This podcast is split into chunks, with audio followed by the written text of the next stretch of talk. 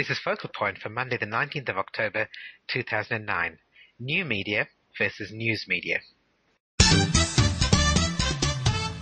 Welcome to Focal Point, the podcast that shows you how to tap into the power of the internet in your business and your life.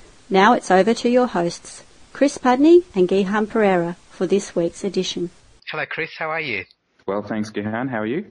Oh, I'm happy. I'm happy. It's been a few weeks since we spoke. All right, so on to today's topic. So there used to be a saying that says, don't pick a fight with somebody who buys ink by the barrel. In other words, if you look at traditional media organizations, they have power. They have real power, and you can't fight with them. But now the internet's changing that, and anybody can publish online, and they can do it free. And today we're going to talk about is that a good thing or a bad thing? So there are old media news organizations like newspapers, TV, and radio, and they're at a bit of a crossroads.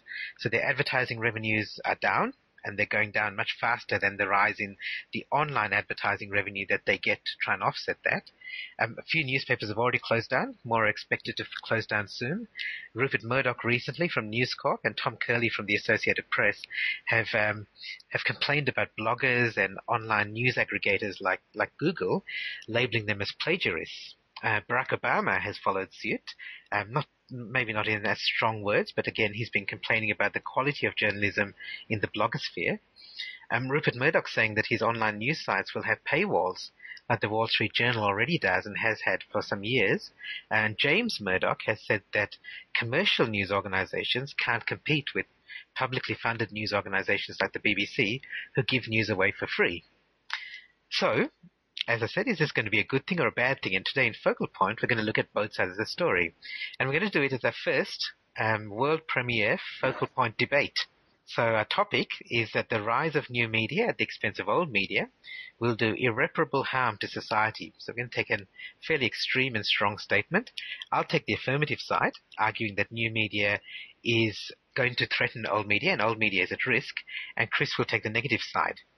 So we'll each present a couple of arguments and we'll each present them. The other person gets the opportunity to rebut each one. So Chris, any preliminary comments before we get started? Is this a comedy debate, Gihan? well, your part will be. and are we going to get our audience to vote on uh, who is the winner of the debate? We'll get listeners to send in, and it'll send in fifty dollars to vote.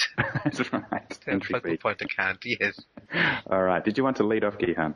I will. I will. Okay, so again, the, the argument that I'm taking is that old media is at threat and under risk, and we need to do something about it. The first point that I'll make is that the problem with the new media and the problem with having the blogosphere and citizens commenting is that it becomes a popularity con- contest. I call this Paris Hilton effect. So the point is that what's popular becomes more important than actually what's important.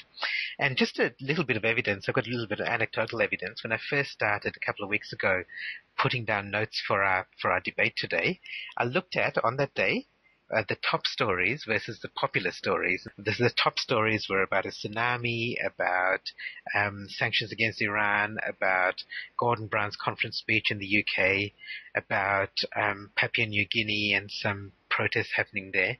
And the popular stories, okay, the tsunami was again a popular story, but then there were stories about teenager Jessica Watson who's going off sailing around the world, uh, celebrities about ma- uh, celebrities in MasterChef, um, TV episodes, and about the Sydney Swans.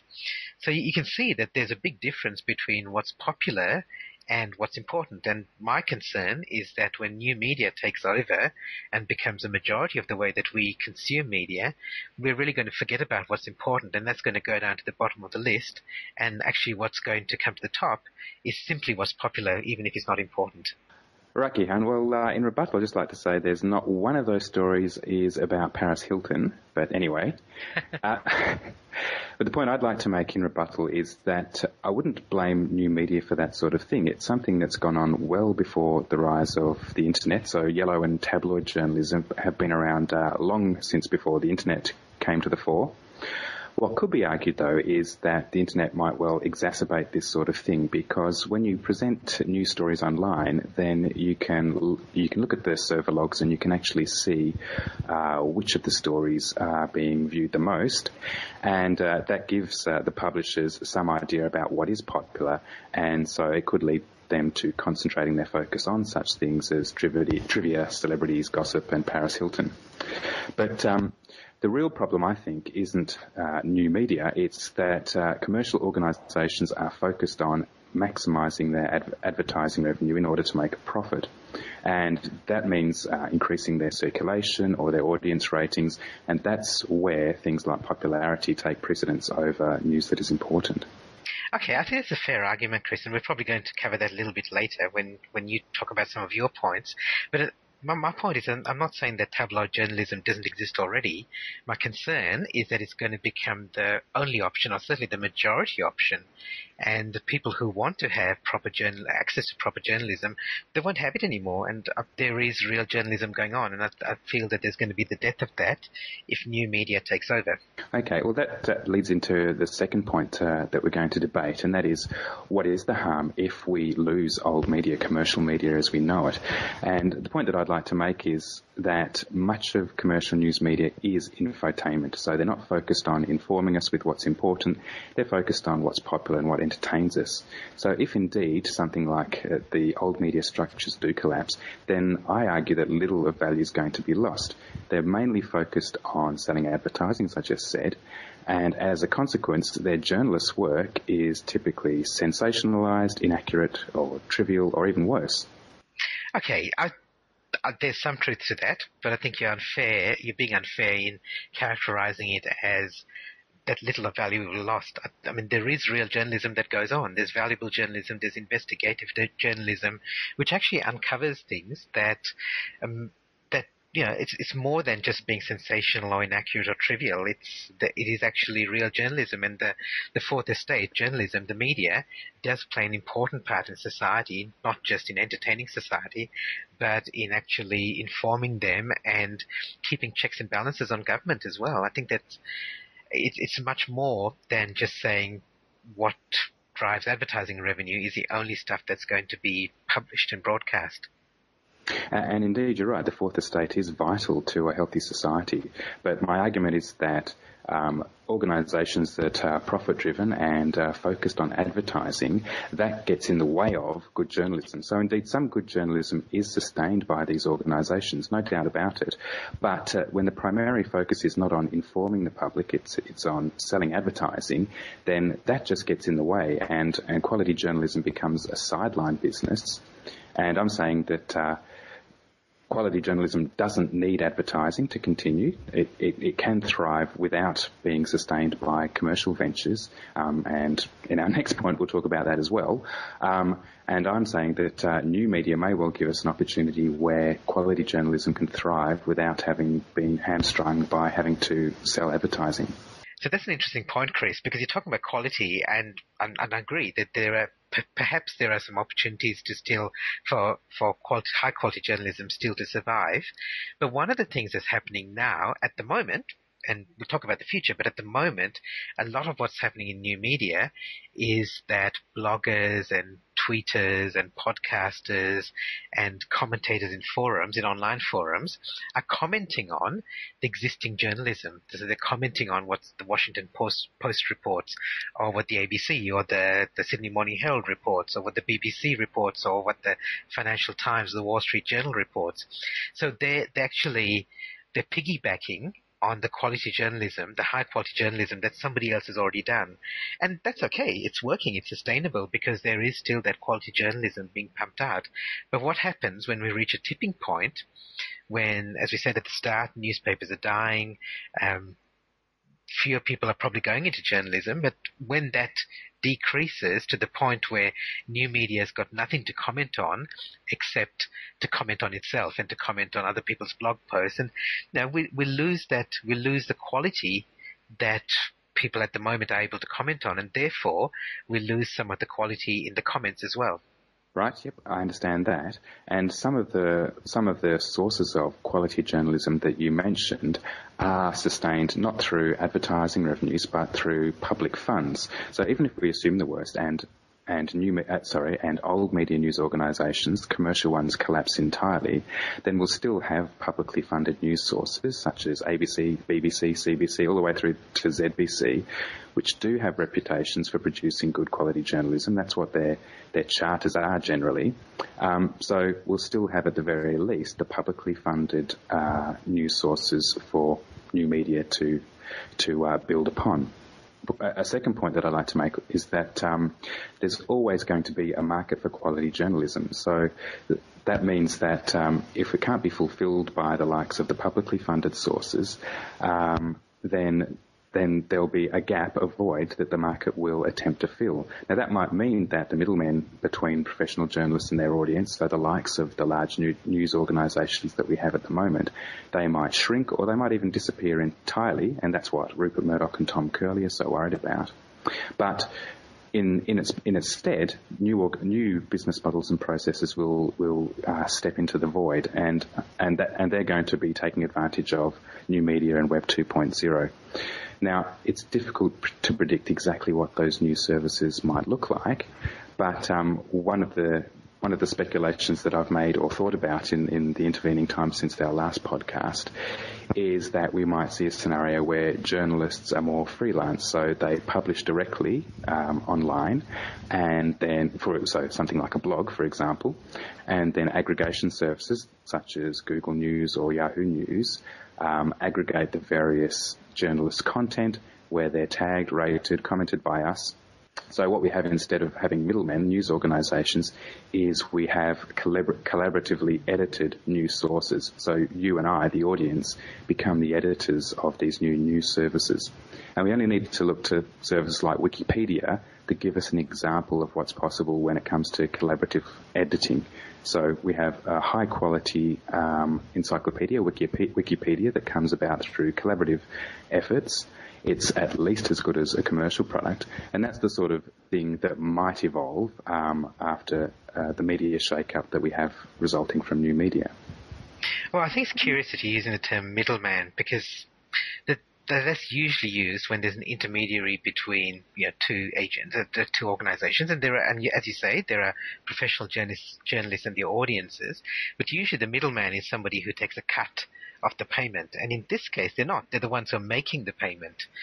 So removing the middleman actually removes the journalist's source of income, and I think that's a big problem. I don't disagree with you that removing the middleman in general is a good idea, and that there is a possibility for us to get access to journalists, but the, the problem is how do the journalists earn money from that? And I think that's a problem. That's the problem. That at the moment we have services like Wikipedia, where volunteers are building Wikipedia, but those volunteers presumably have some other source of income that means that they can then generous, generously contribute their time to Wikipedia or open source software or, you know, us doing the, the focal point podcast. Okay, so for me, it's a bit more business related, but for you, Chris, you're doing it uh, completely out of the goodness of your heart, but you've got a way to support yourself and your family uh, by some other means, and that's that's my concern, my fear that the quality of journalism will go down simply because we don't, the journalists won't have any way of supporting themselves. Sure, they can publish and they can reach their audiences, but are we going to pay them for that? Sure, sure. So if I could elaborate on that further through my next point, the idea is that with the, the shake-up that we're having with news organisations at the moment, we need we need to have high quality journalism, and we're not. Societies need that to remain healthy, but we're not getting that generally from old media because of their focus on um, uh, entertainment and infotainment for advertising purposes rather than informing us what I'm suggesting is that the, the upheaval that the old media is experiencing gives us the opportunity to develop news, new business models that are going to value quality journalism. Uh, hopefully that'll happen. Uh, my previous speculation might not uh, come to come to rise. We do have, for example, Wikinews, which is a similar um, offshoot from Wikipedia, where news stories are put together through collaborative editing, but it's very thin. They don't get uh, the sort of coverage that you might get from the commercial media or from publicly funded news organisations. But what I'm seeing at the moment is that old media organisations are seeing new media as a threat to professional journalism, whereas I'm suggesting that it is in fact an opportunity. So we might be able to see new business models arising that use new media and allow allow professional journalism to thrive rather than being stifled by having to produce news that is entertaining or promotes advertising. Can you give me an example of one of those new business models? Because you mentioned it a couple of times, and certainly you've mentioned examples of new access models, but what's the new business model where a professional journalist can still ply her trade and get paid for it and still still thrive in producing high quality journalism.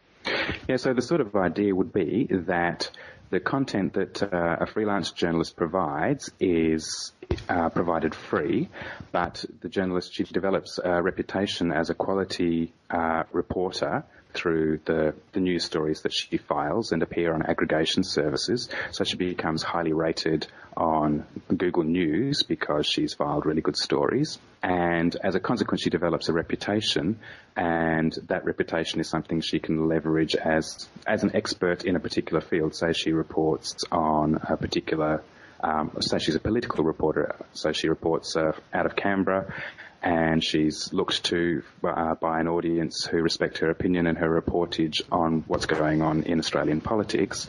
And then the content that she provides for free through filing stories is stuff she can spin out as other uh, other sources of information that she can actually charge for. So she can write books, she can um, put out lecture series, and that sort of thing. Okay, that's a very unfair argument because I can't argue against that because that's exactly what I'm telling my clients to do. um, and look, I totally agree with that. Like, I, I agree with the idea that becoming an expert and producing really high quality content free to build your reputation is one of the best ways and it's fast becoming the only way to become to be seen as a credible authority nowadays. Um, I, but I do think that it, that's if that's the only model that journalists can rely on, is asking them to make a very big investment up front in the hope that their online reputation is going to lead to work further down the track. So still a little bit concerned about and skeptical as to whether that's going to be enough to sustain high quality journalism. I want to come back to another point you made earlier, Chris, that you know you said that the, these news these news organizations need a shake up in general, I would agree with you that you know we'd say okay, well, market forces should take over and say if there is a if there is a threat to these organisations, which so far have been sitting comfy and uh, resting on their laurels, well, yeah, good good on these new forces for coming along and shaking them up. But I wonder whether the media, the fourth estate, is too important to leave to market forces alone. I, I, really do. I really think that maybe it's one of the cornerstones of our democracy um, and you know that that sounds very grandiose, but I really think it is. It's one of those things that keeps governments and um, the judiciary in balance and gives us uh, gives us a little bit of control and a feeling that they can't just run roughshod over us. And I wonder whether you know, like like we say that the economy relies on the banks, and therefore we should be bailing out and protecting the banks. Whether we should be saying, well, we should be bailing out, and protecting um, news organizations, uh, at least until there is a sustainable and a viable alternative to them. Yeah, well, my response to that would be who should we be protecting? So your concern is with uh, quality journalism, but the suggestion of a bailout or protectionism for the likes of Rupert Murdoch or Tom Curley isn't necessarily going to deliver that. So what we want to focus on is making sure that in this shake-up that uh, journalism is what survives and, and goes on to thrive um, in whatever new business models come along or whatever new media delivers. Um, so we have we already recognise to an extent the the value and importance of the fourth estate to society in so much as many modern governments have publicly funded news organisations. The United States doesn't really have that. They have NPR, which I think is National Public Radio, which is subscriber based rather than government funded. And there is of course a danger in having the government uh, funding uh, state media in so much as then the, that media organisation is in a way beholden to the government although in the in the UK, the BBC I think is funded by um, licensing, so they have a an independent revenue stream. They don't have to go cap in hand to the government. So to, to an extent, we already have protection of the fourth estate through things like publicly funded uh, journalism and and news organisations. So I don't think it's so much that we need to protect the likes of Rupert Murdoch and Tom Curley, the, the, the commercial news organisations, and and they need to they need to go and play in the market and let economic forces uh, proceed as as always, because we do at least have the ability to fall back on the publicly funded news organisations, and I think that it's it's probably inevitable that new media will uh, prevail and will swamp old media, and the likes of Tom Curley and, and Rupert Murdoch have to adapt to that. Okay, Well, okay, well, we'll see what happens with that. uh, my final point, and it's one that we've touched on briefly before, is it's not just about the quality of the, the media that we consume, but it's also the quality that's produced. And I think when journalism become citizen journalism, in other words, when the professional journalists stop doing their, stop doing what they do, then quality suffers. And it's not because of a lack of desire. Um, bloggers want to produce high quality material, but they don't have the skills to. They don't have the, they haven't been through the qualification, they haven't been through the educational process to do quality journalism, so they're not necessarily good at being, at being discerning and presenting the correct size of the argument. Uh, they don't have the resources, they don't have the time and the money to do it. Um, they don't conform to professional standards. They don't uh, they're not held accountable by professional bodies, and I think all of those things contribute to some of the behind the scenes stuff that makes high quality journalism what it is, and a, and a fear that we're going to lose some of that, um, not because of a desire for bloggers to be manipulative or to be um, in any way low quality. It's just that that's what they will be. Right. So saying that they just don't have that uh, professional experience that a journalist who's uh, been to journalism school and uh, is a professional journalist has. Yeah, exactly. Exactly, and I think that in that sense, quality will suffer as well. Right, right. So the, the counter argument that I'd make is that quality is already suffering with old media. I said it before, in so much as the focus isn't so much on informing, it is on it's on entertaining and producing infotainment. And perhaps if uh, we we have new media, sorry, old media news organisations uh, sort of shrink or collapse, then uh, the market for quality journalism will see uh, just those elements that produce quality journalism surviving. And so what we need to do is, is is hopefully come up with systems that uh, promote professional journalism and don't just have it as a vehicle for advertising. Yes, I think just if I can just reflect on what you've said, Chris, all the way through this conversation, this debate, pretty much what you're saying is journalism can survive and thrive, quality news can survive and thrive, but maybe the middleman, as you put it, the media organizations are the ones that are really at risk and a threat. And what we should be doing is everything that we can to protect journalism, to protect quality, but leave the media organizations to fend for themselves to figure out how to how to survive in this world. In the same way as travel agents, for example, have had to figure out how to cope and how to add new services to work in an online travel world. Sure, yes. People will always have the desire to travel, and travel agencies have had to adapt to the ability for people to book trips and um, and book hotels and so forth directly with the providers of those services. So yes, the intermediaries, uh, the likes of Rupert Murdoch are really worried because again, they're seeing their business models under threat from new media and they're starting to talk about protecting that, that their business models through mechanisms that I think are going to stifle, uh, close them off from their audience even further and perhaps exacerbate the problems that they face. But yes, you, you've stressed the importance of the fourth estate and quality journalism and we need to make sure that those sorts of things are protected. Okay, well, I think we've come to the end of our debate, Chris, and obviously, clearly I was a winner. you did. You summed it up nicely for me.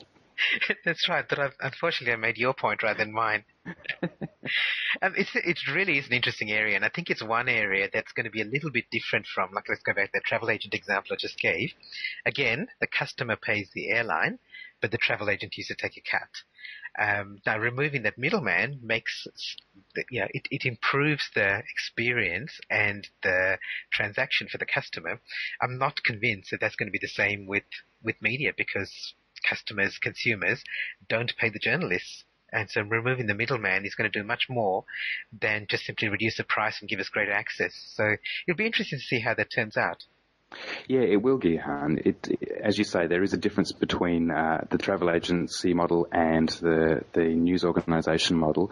And when we were talking about this prior to recording the podcast, I also made the comparison to the audio and uh, video industries. So they've again, they've been the middlemen. They're the ones who are taking a cut of artists' revenues when they're putting up um, recordings and movies, and they've worked really hard to try and protect their turf by introducing legislation like the DMCA and then technological measures like DRM, which have really um, alienated them from their their audiences and only they've really only shot themselves in the foot.